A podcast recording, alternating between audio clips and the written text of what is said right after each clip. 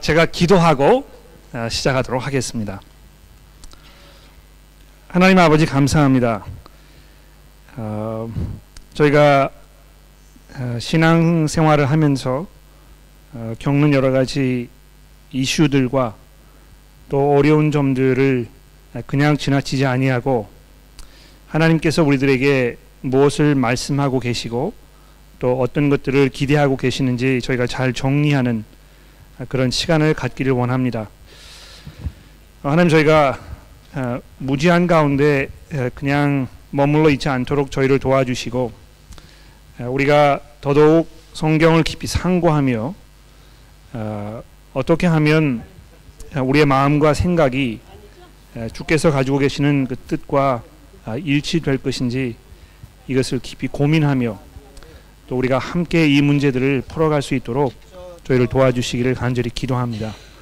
어, 오늘 중요한 문제들을 제가 다루게 될 텐데 어, 이 문제들을 지혜롭게 잘 접근하게 하시고 또 어, 우리가 서로 함께 힘을 모아 주의 말씀을 연구하는 가운데 저희가 새로운 깨달음과 또 새로운 삶의 결의들이 생겨질 수 있도록 저희를 도와주시기를 예수 그리스도의 이름으로 간절히 기도합니다. 아멘. 세 가지 질문이 접수가 되었습니다. 그래서 세 가지 질문을 다루고 아마 시간상으로 충분히 여유가 있지 않을 것 같아서 추가 질문은 받지 않도록 아, 그렇게 하겠는데요.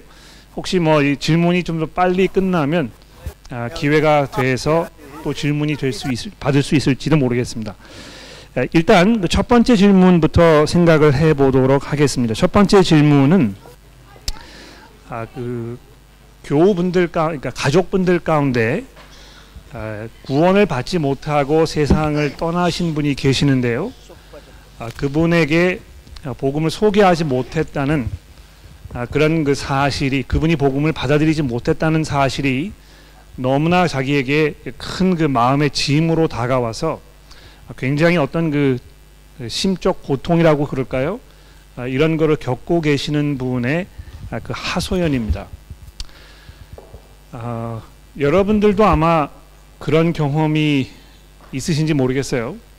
어, 내가 뭐 사랑하는 나의 부모님, 또 내 형제, 또 친척분들, 또 내가 굉장히 그 가깝게 지냈던 어떤 지인들, 어, 이런 분들이 마지막 순간까지 어, 회개하지 아니하고 또 복음에 대한 어떤 그 관심도 없이 어, 그냥 세상을 떠나게 되는 어, 이런 상황을 겪게 되었을 때 아, 우리가 어떤 그 마음의 어, 그 상태가 될까 아, 이거를 우리가 조금 짐작을 해볼 필요가 있을 것 같습니다. 아마 뭐 여러 가지 그 어, 심적 변화들이 있을 거라 생각이 되는데요. 아마 가장 큰그 어, 어떤 마음 상태 중에 하나라면 죄책감이 아닐까 생각합니다. 그렇죠? 아, 왜 내가 미리 더 많이 노력하지 않았을까? 아, 내가 왜 어, 그 주어진 기회를 활용하지 못했을까? 아, 이런 그 자기 스스로에 대한 어떤 그 죄책감이라고 생각이 됩니다. 그러니까 이 죄책감은 참 벗어나기 어려운 것 같아요. 그러니까 그 뭐 이 죄책감을 느끼는 이유가 정당하든지 정당하지 않든지 간에 마음속에 어떤 죄책감을 느끼게 되면 거기서 벗어나기가 굉장히 어려운 것입니다. 그렇죠? 그래서 어, 복음을 필요로 하는 분이 계시는데도 내가 그분에게 복음을 전하지 못했다는 아, 그런 그 죄책감이 아마 많이 있을 것 같고 아마 두 번째로는 어, 좀 하나님에 대한 어떤 그 섭섭함이 아닐까 생각합니다. 그렇죠? 마음속에 그 짐이 된다고 하셨을 때 어떤 그 신앙에 대한 그 회의나 또 하나님의 어떤 그 선하심, 그분의 그 의도하신 바 이런 것에 대한 어떤 그 동료 아, 이런 게 이제 있지 않을까 그렇게 생각이 되는 것입니다. 아, 아마 뭐 그것 이외에도 뭐 여러 다른 어떤 그 어, 마음의 짐으로 다가오는 이유가 있을 거라고 생각을 합니다만 제가 곰곰이 생각을 해봤을 때 아마 그 두 두 가지가 대표적인 그런 그 이유가 아닐까 이렇게 생각을 합니다. 아, 혹시 그것 이외에도 뭐 생각나시는 게 있으시면 한번 말씀해 보시겠습니까? 네, 아마 아마 뭐 거기다 포함되지 않을까 그렇게 생각을 해요. 그렇죠? 그래서 그 두 가지 문제를 제가 조금 한번 다루어 보도록 아, 그렇게 하죠. 아, 우선 그 내 왜 내가 이분에게 아, 복음을 전하지 못했을까 하는 그 죄책감, 이 죄책감의 문제를 조금 생각해 봅시다. 아, 왜 우리가 그 죄책감을 느끼겠습니까?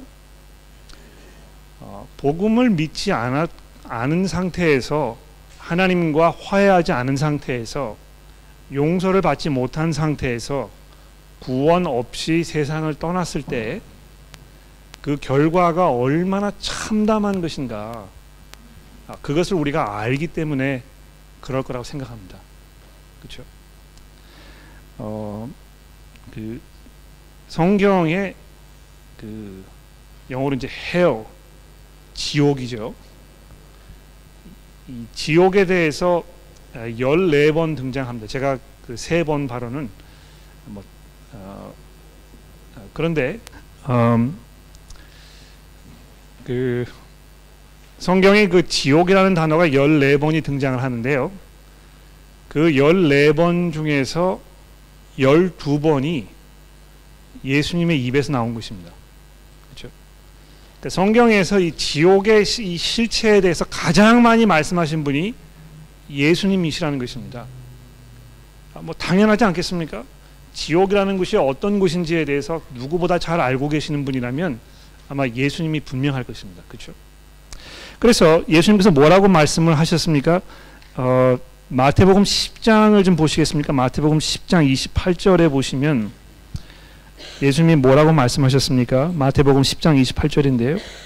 몸은 죽여도 영혼은 능히 죽이, 죽이지 못하는 자들을 두려워하지 말고 오직 몸과 영혼을 능히 지옥에 멸하실 수 있는 일을 위하여 아, 이를 두려워하라.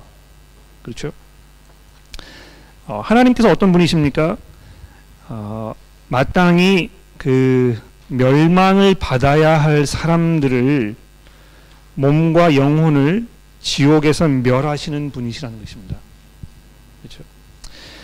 어, 그래서 그 예수께서 하나님의 그 심판을 어, 홀로 받으셔야 했던 그 겟세만의 동산에서의 사건을 우리가 기억할 것입니다. 얼마나 예수님께서 거기에서 몸부림치시면서 하나님의 그 심판에 들어가는 것이 얼마나 무서운 것인가 아, 이것을 이해하셨던 것입니다. 그러니까 아마 여러분들과 제가 아, 복음을 들으면서 어, 하나님에 대해서 이해하게 되면서 어, 이 영적인 실체에 대해서 알아가게 되면서 하나님께로부터 화해, 용서의 은혜를 입지 못하고 하나님과 이 적수된 관계에서 세상을 떠나게 되었을 때 그 사람의 영적 실체가 어떠할 것인가를 우리가 알기 때문에 그것이 더 우리에게 고통스럽고 어, 더 우리의 그 죄책감이 이제 가중되는 것입니다. 아, 한번 뭐 이 세상을 떠나게 되면 더 이상 그분에게 두 번의 기회가 없는 것이거든요. 그렇지 않습니까? 그러니까 예수님께서 그 뭐 비유로 말씀하신 것입니다만 아, 부자 나사로의 그, 그, 뭐 부자와 나사로의 그 예를 드시면서도 아, 그렇게 얘기하셨잖아요.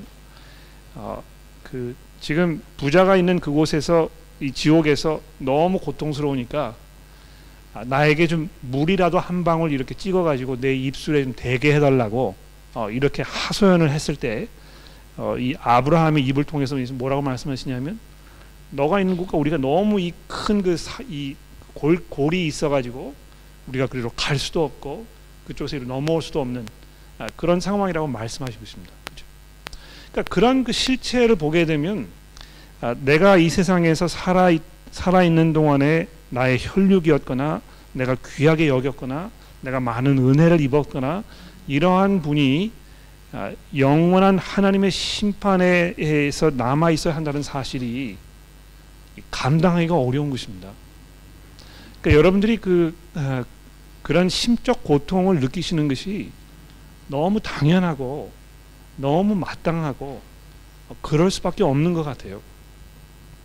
그러니까 오히려 음, 구원을 받지 못한 상태에서 세상을 떠나신 분에 대하여 어떤 그 막연한 어떤 기대라든지 뭐 어, 어, 무관심이라든지 아, 이런 것을 이런 상태로 사시는 것이 오히려 더 이상한 것입니다.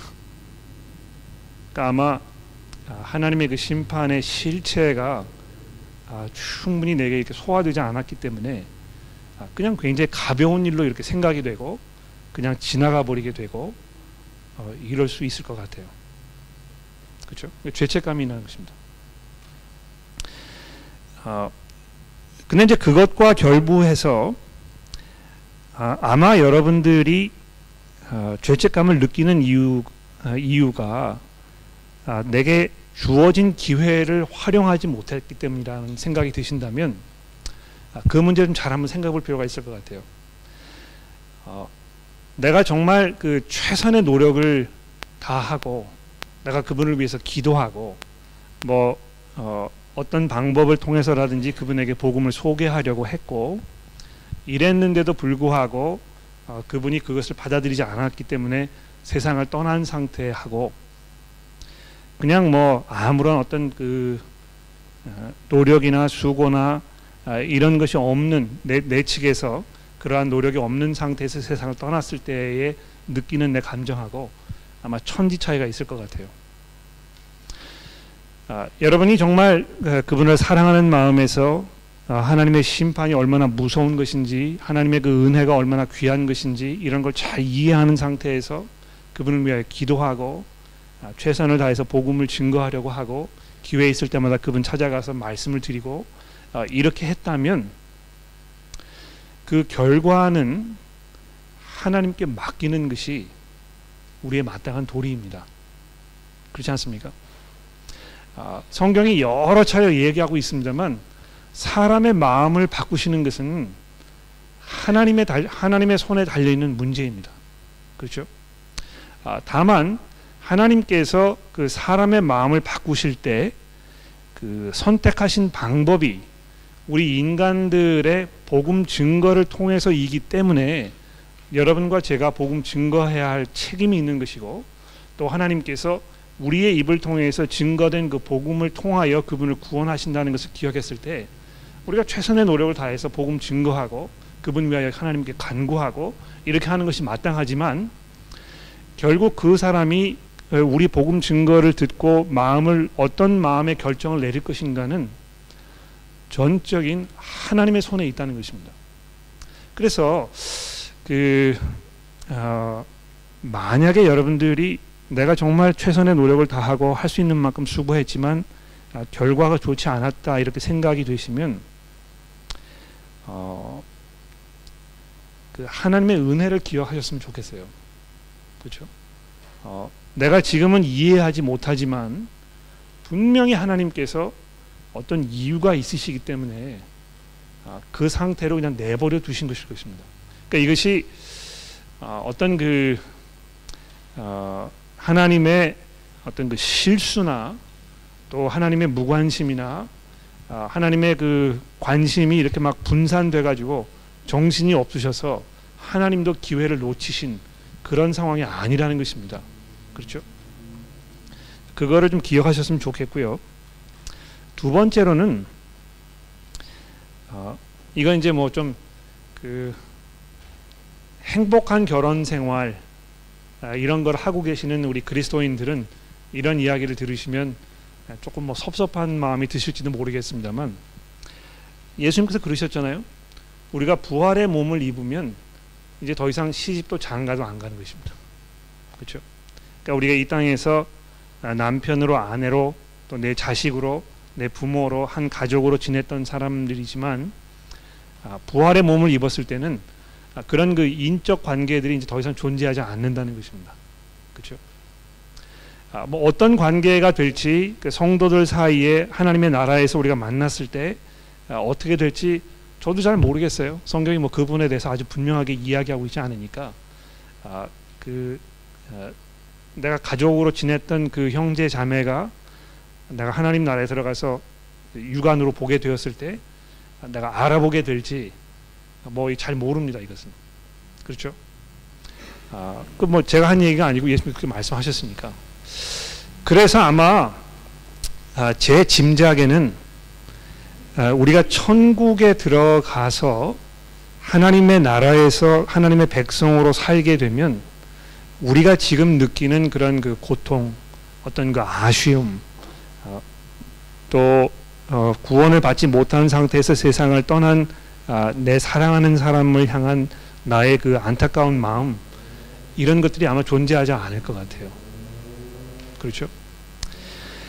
거기에서 좀 더 나아가서 어, 이건 이제 뭐 우리가 요한계시록을 강의를 할 때 제가 좀 더 설명을 드리겠습니다만 요한계시록을 이렇게 쭉 읽어 나가다 보면 하나님의 백성들이 아, 승리하신 예수 그리스도를 찬송하는 아, 그분의 그 승리와 그분의 주 되심과 아, 그분의 그 통치와 그분의 그 심판과 그분의 그 분노와 이런 것들을 하나님의 백성들이 모여서 찬송하고 그것을 기뻐하고 즐거워하는 장면들이 아주 반복적으로 등장합니다. 그러니까 우리가 하나님의 나라에 들어가게 되면 하나님의 나라에 들어가 있지 않은 다른 모든 사람들을 향해서 아, 하나님께서 내리시는 그 심판과 진노에 대해서 우리가 찬송하게 될 것이라는 것입니다. 그러니까 이게 굉장히 소화하기 어려워요. 왜냐하면 아직도 그분은 내 혈육이기 때문에. 아, 근데 뭐 우리가 이 땅에서 혈, 그 사는 동안 혈육이기 때문에 그런 것인데요. 아마 하나님의 나라에 들어가게 되었을 때 그런 그 인적 관계들의 분명한 변화가 일어날 것입니다. 오히려 거기에서는 어, 하나님의 그 정의로우심, 그분의 그 거룩함, 그것으로 인해서 어, 그 부어지는 그 심판과 진노를 향해서 우리가 그것이 하나님의 공의로우심이라고 그것이 하나님의 아, 그 사랑이라고 우리가 찬송하게 될 것이라는 것입니다. 그 우리가 이제 다음 주부터 에베소서를 시작하게 돼 있는데요. 여러분 제가 이 중요한 구절 한 구절을 좀 읽어드릴게요. 잘 보십시오. 에베소서 1장을 저랑 좀 찾아봐 주시겠습니까? 에베소서 1장 3절의 말씀입니다. 어, 찬송하리로다 하나님 곧 우리 주 예수 그리스도의 아버지께서 그리스도 안에서 하늘에 속한 모든 신령한 복을 우리에게 주시되 곧 창세 전에 그리스도 안에서 우리를 택하사 우리로 사랑 안에서 그 앞에 거룩하고 흠이 없게 하시려고 그 기쁘신 뜻대로 우리를 예정하사 예수 그리스도로 말미암아 자기의 아들이 되게 하셨으니. 그러니까 이 4절과 5절의 말씀이 이제 굉장히 중요한 말씀이라고 생각이 되는데요. 어, 우리가 그 마음의 짐으로 느끼는 첫 번째는 죄책감이었고 두 번째는 그 하나님의 그 의도, 어, 하나님의 어떤 그 심판 이런 것에 대한 어떤 그 섭섭함 또 어, 그분에 대한 어떤 그 의심 어, 이런 게 있다고 제가 말씀드리지 않았습니까? 여기 그 3, 4절과 5절의 말씀을 보시면 하나님께서 자기가 구원할 사람들을 창세 이전부터 택해 놓으셨다는 것입니다. 그렇죠?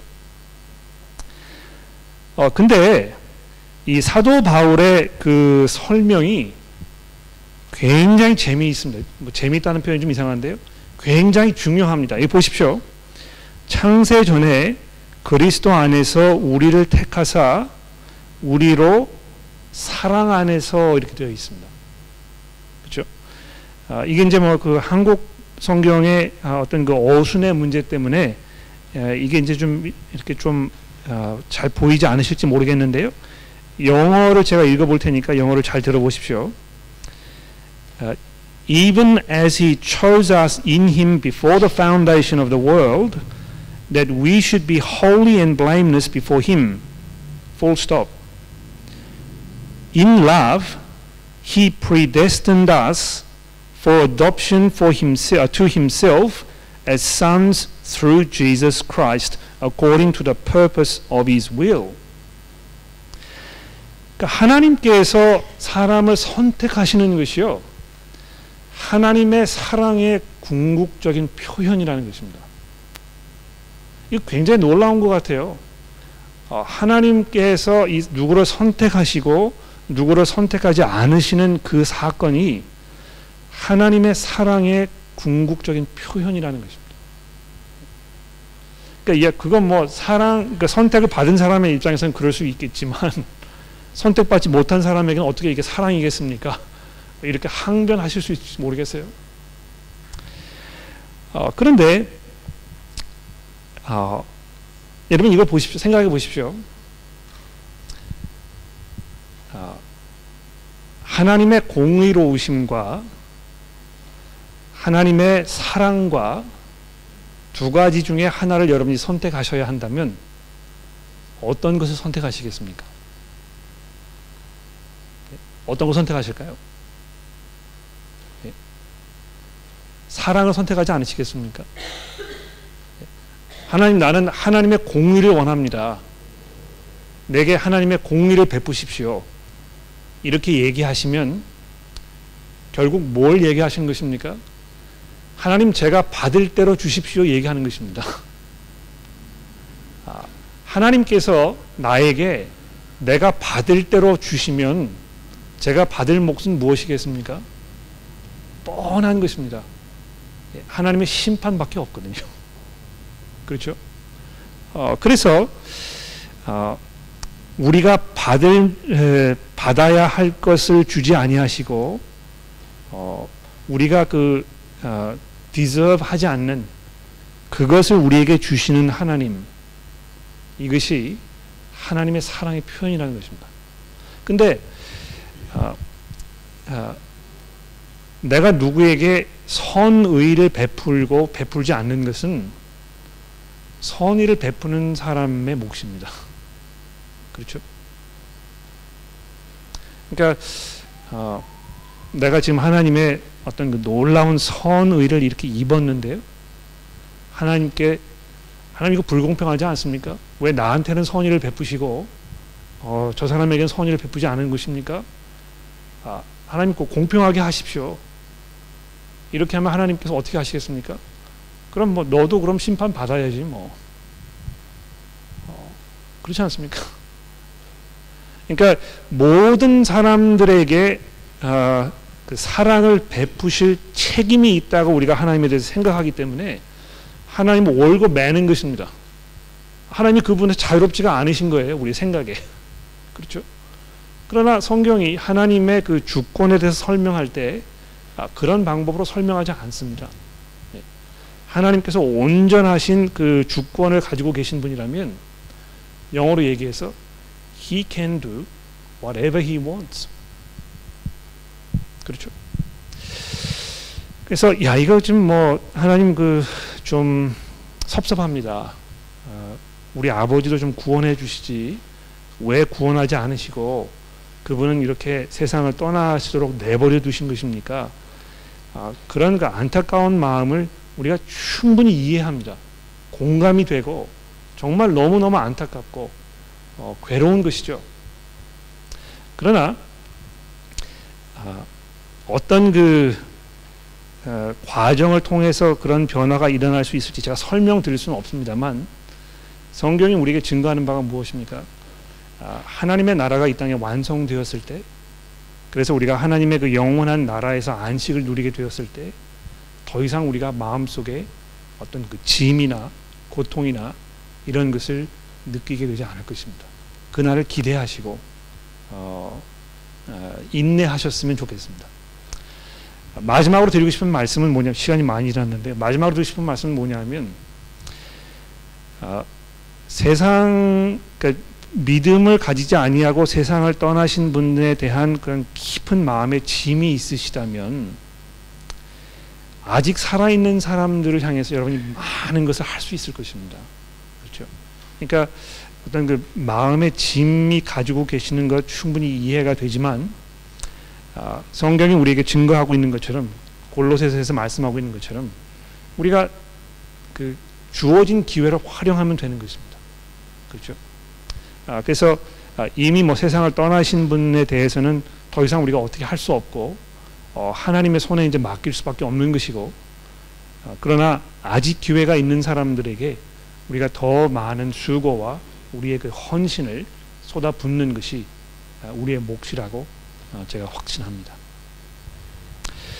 어, 아마 그 부분에 대해서 이제 좀 더 질문하기 원하시는 부분들이 있을 텐데요.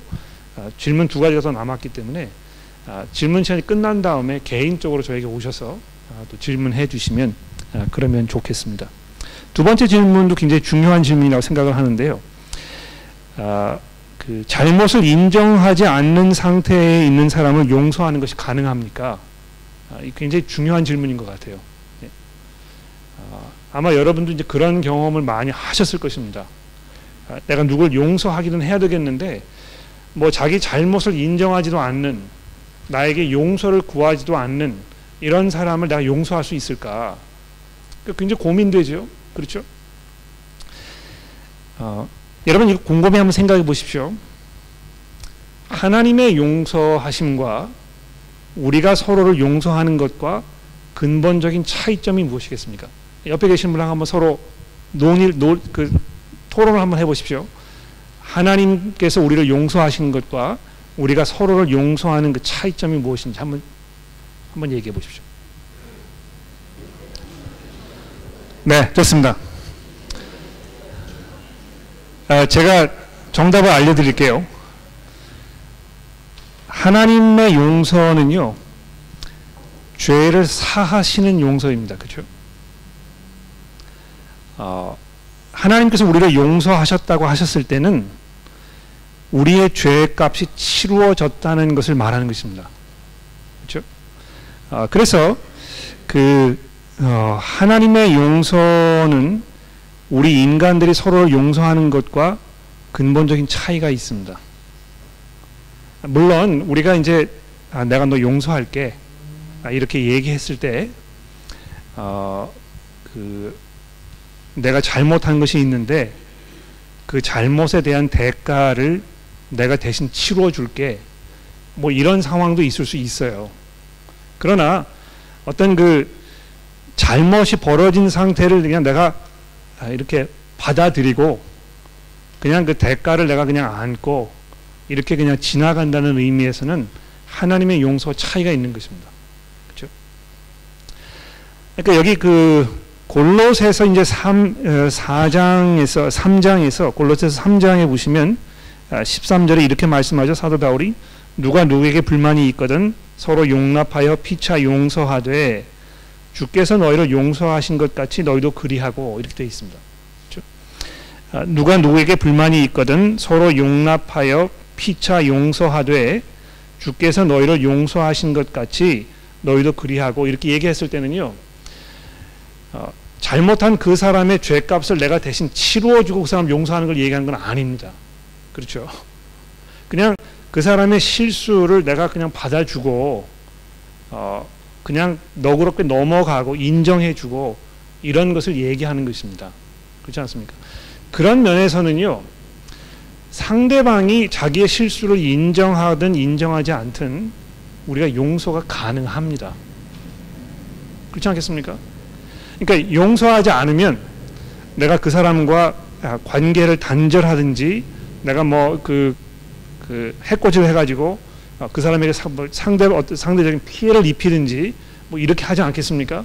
그러니까 그 용서가 안 된 것이죠. 평생 그 사람을 미워하는 마음이 있고 그 다음에 뭐 쳐다보지 않고 같이 사역하지 않고 어, 또 기회가 되면 본때를 보여주기 위해서 뭐 복수를 계획한다든지 뭐 이렇게 되지 않겠습니까?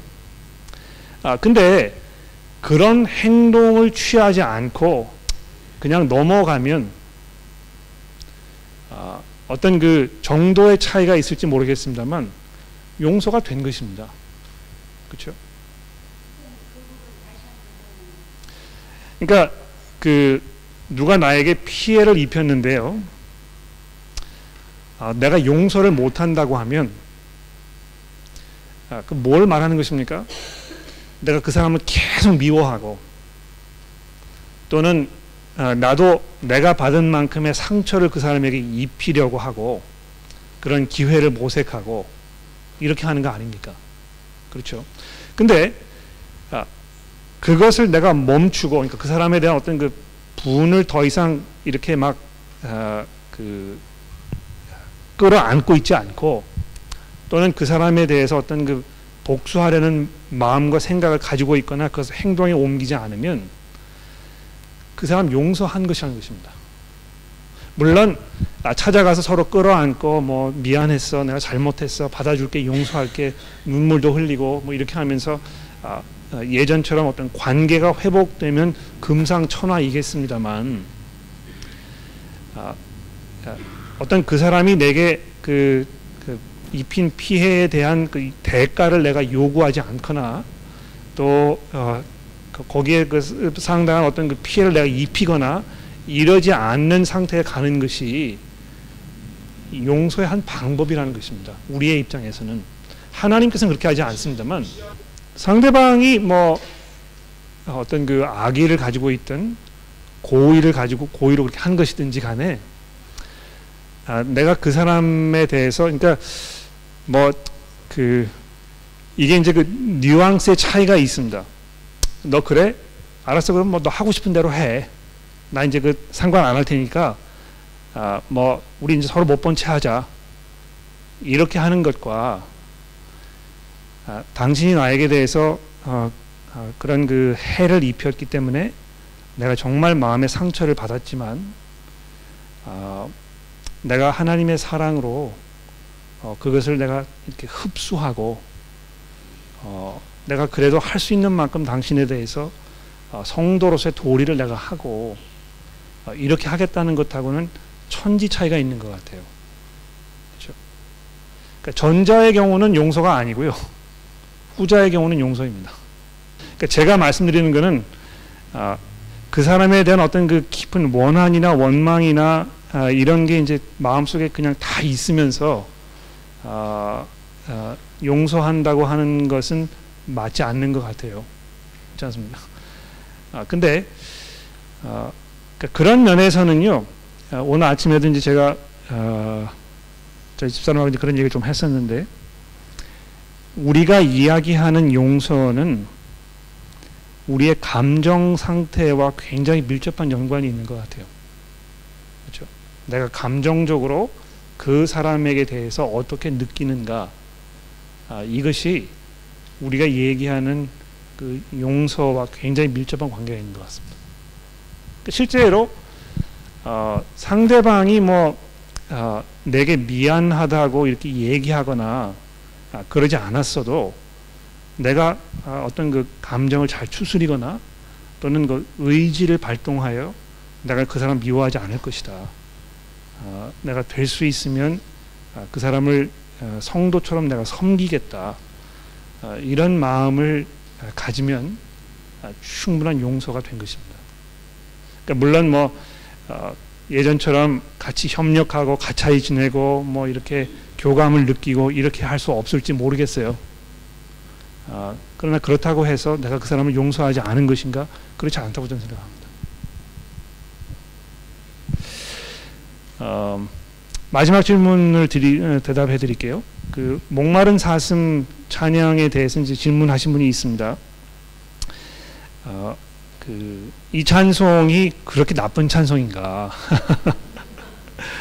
어, 설교 시간에 이제 제가 이 목마른 사슴에 대한 코멘트를 몇 군지를 드렸기 때문에 어, 아마 어, 이제 이 찬송은 저희 교회에서 어, 다시는 들을 수 없는 그런 찬송이 이제 된 것 같은데요. 어, 그 제 의도는 뭐냐면 목마른 사슴이라는 이 찬송이 어, 뭐 이 그리스도인들이 부를 찬송임에 분명합니다. 그렇죠?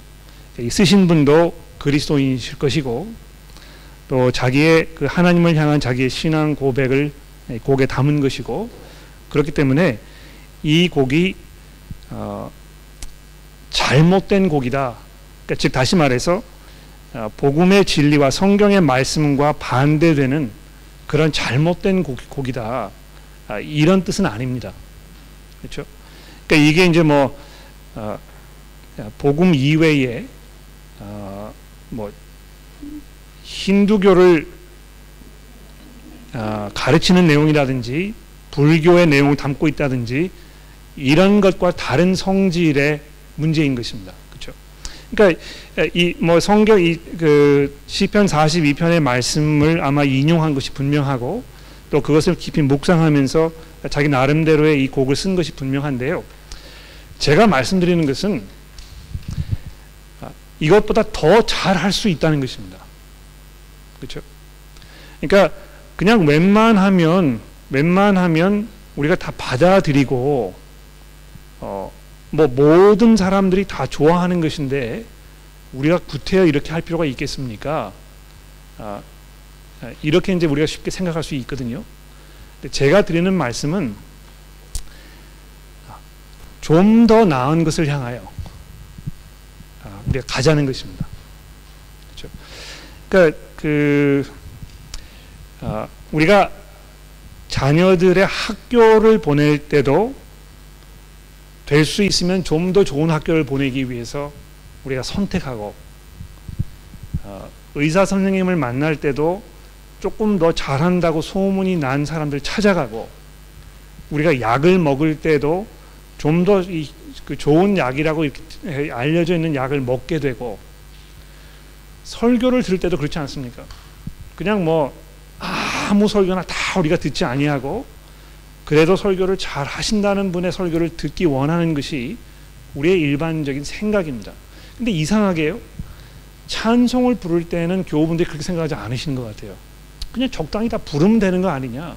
일반적으로 뭐 이 그 다 성경적인 내용인 것 같은데 제가 드리는 말씀은 아, 우리가 일반적으로 삶에서 생각하는 모든 것들 특히 아, 교회에서 어, 이 신앙의 문제를 생각했을 때 뭐이 아, 설교도 그렇고 뭐 그런 모든 부분 종합해서 느끼는 좀 더 나은 것 가능하면 좀 더 나은 것 이것을 추구하는 것이 아주 마땅한 일인 것 같아요. 그런 면에서 어, 이 목마른 사슴이라는 찬송이 시편 42편의 어떤 그 일부분 이런 것들을 인용해서 쓴 것임에 분명합니다만 제가 시편 42편 그 설교를 할 때 말씀드렸듯이 어, 그 시편의 전체적인 메시지가 아, 지금 무엇을 이야기하고 있는 것인가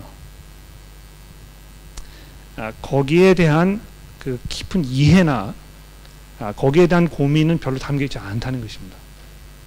그러니까 이 굉장히 그 서정적이고 우리 그 어떤 그 감정에 딱 들어맞는 어떤 그 목마른 사슴이 시냇물을 찾는 그 광경 이것인지 우리에게 굉장히 많이 마음속에 이렇게 딱 들여박히게 되는데요.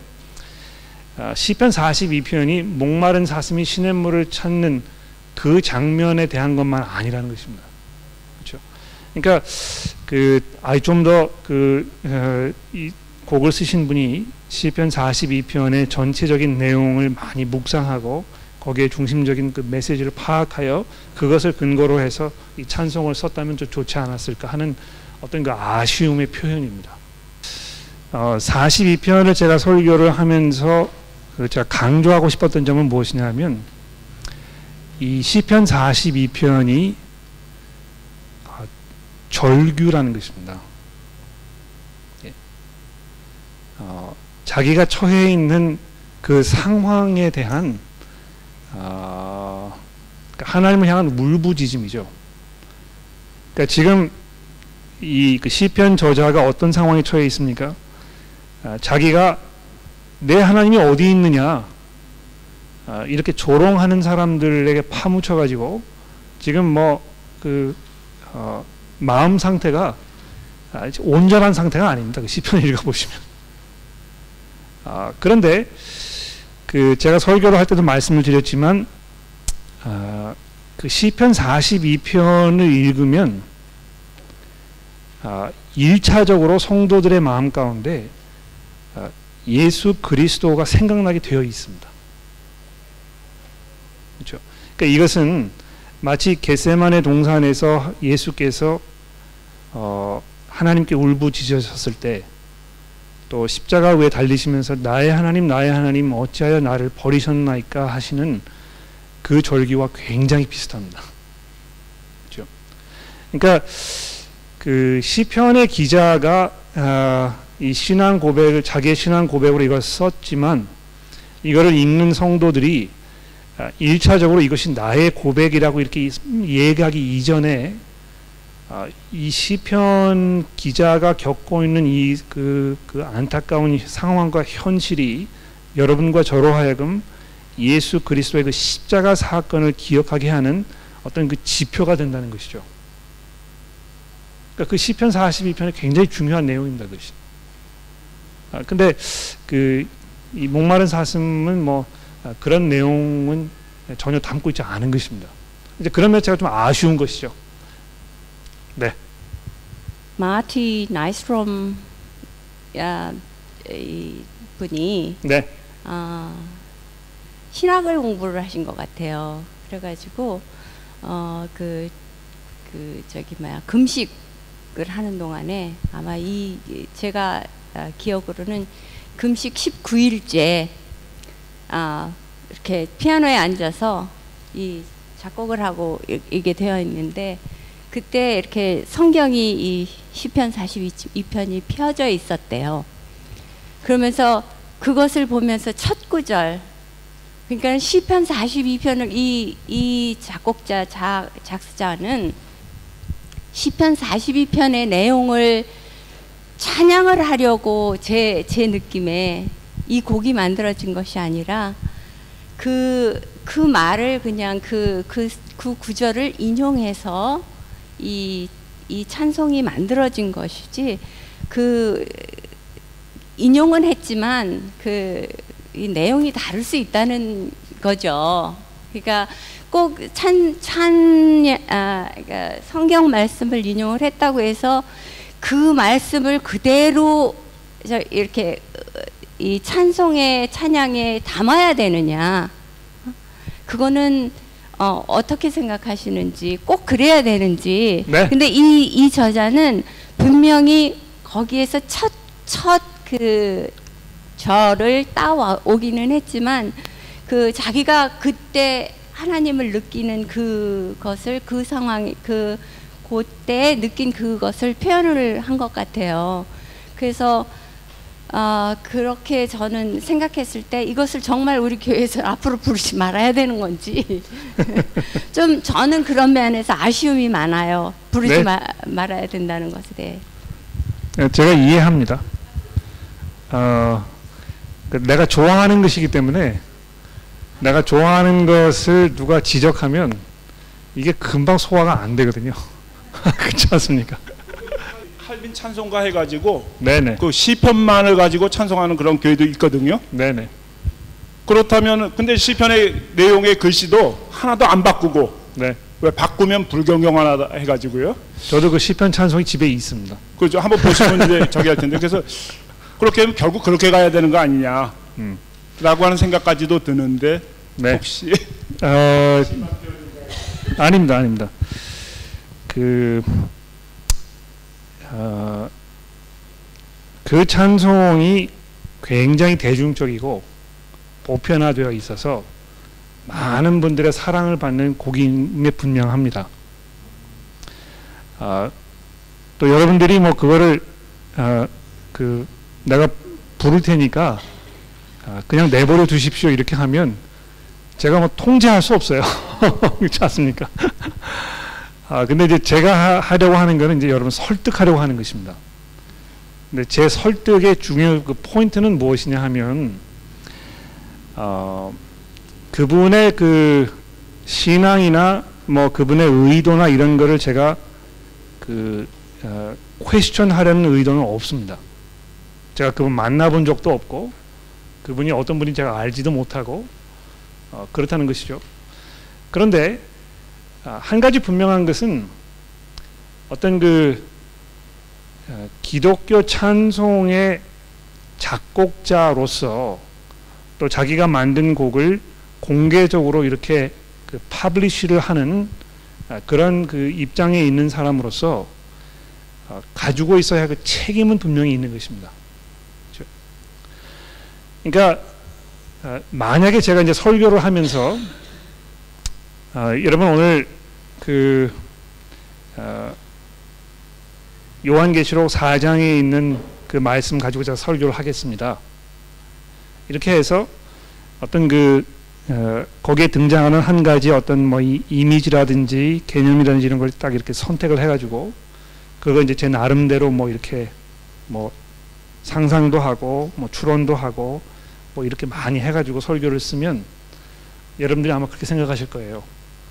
아, 이것이 지금 하나님의 말씀인가 저 사람의 개인적인 생각인가 그렇지 않겠습니까? 그러니까 찬송도 그런 것 같아요. 지금 이 찬송이 제가 설교 시간에 계속 말씀드리지 않았습니까?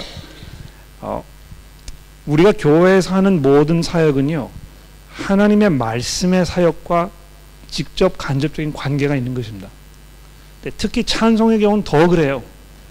그러니까 그 제가 개인적으로 가지고 있는 생각은요 찬양을 하는 그 시간이 성경을 봉독하는 시간이나 설교를 듣는 시간 못지않게 중요하다는 것입니다.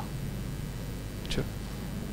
그래서 그 찬양을 부를 때 그냥 적당한 곡 하지 하지 말자는 것입니다. 아, 예, 정말 그 어, 설교를 하는 목사를 향해서 가지고 있는 어떤 그 기대감 아, 이런 것이 있는 것처럼 우리가 부르는 그 곡들에 대한 똑같은 기대감이 분명히 있어야 할 것입니다. 그 정도로만 제가 말씀드릴게요. 아, 아마 그 추가 질문들이 이제 많이 있으실 것 같은데요. 아, 좀더 질문이 있으시면 제가 여기 있을 테니까 저를 개인적으로 찾아와 주시고 어, 그러면 되겠습니다. 아, 기도하고 마치도록 하겠습니다.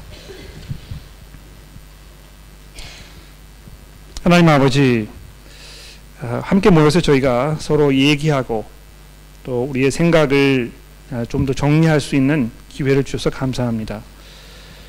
어, 하나님 우리가 서로를 세워주며 또 서로를 가르치며 서로의 생각을 잘 듣고 아, 이런 것들이 얼마만큼 아, 성경에 부합되는 것인지 우리가 아, 이 가늠하는 이 작업들을 통하여 우리가 더욱 서로를 섬기게 하시고 또 서로를 사랑하도록 도와주시기를 간절히 기도합니다. 예수 그리스도의 이름으로 간절히 기도합니다. 아멘.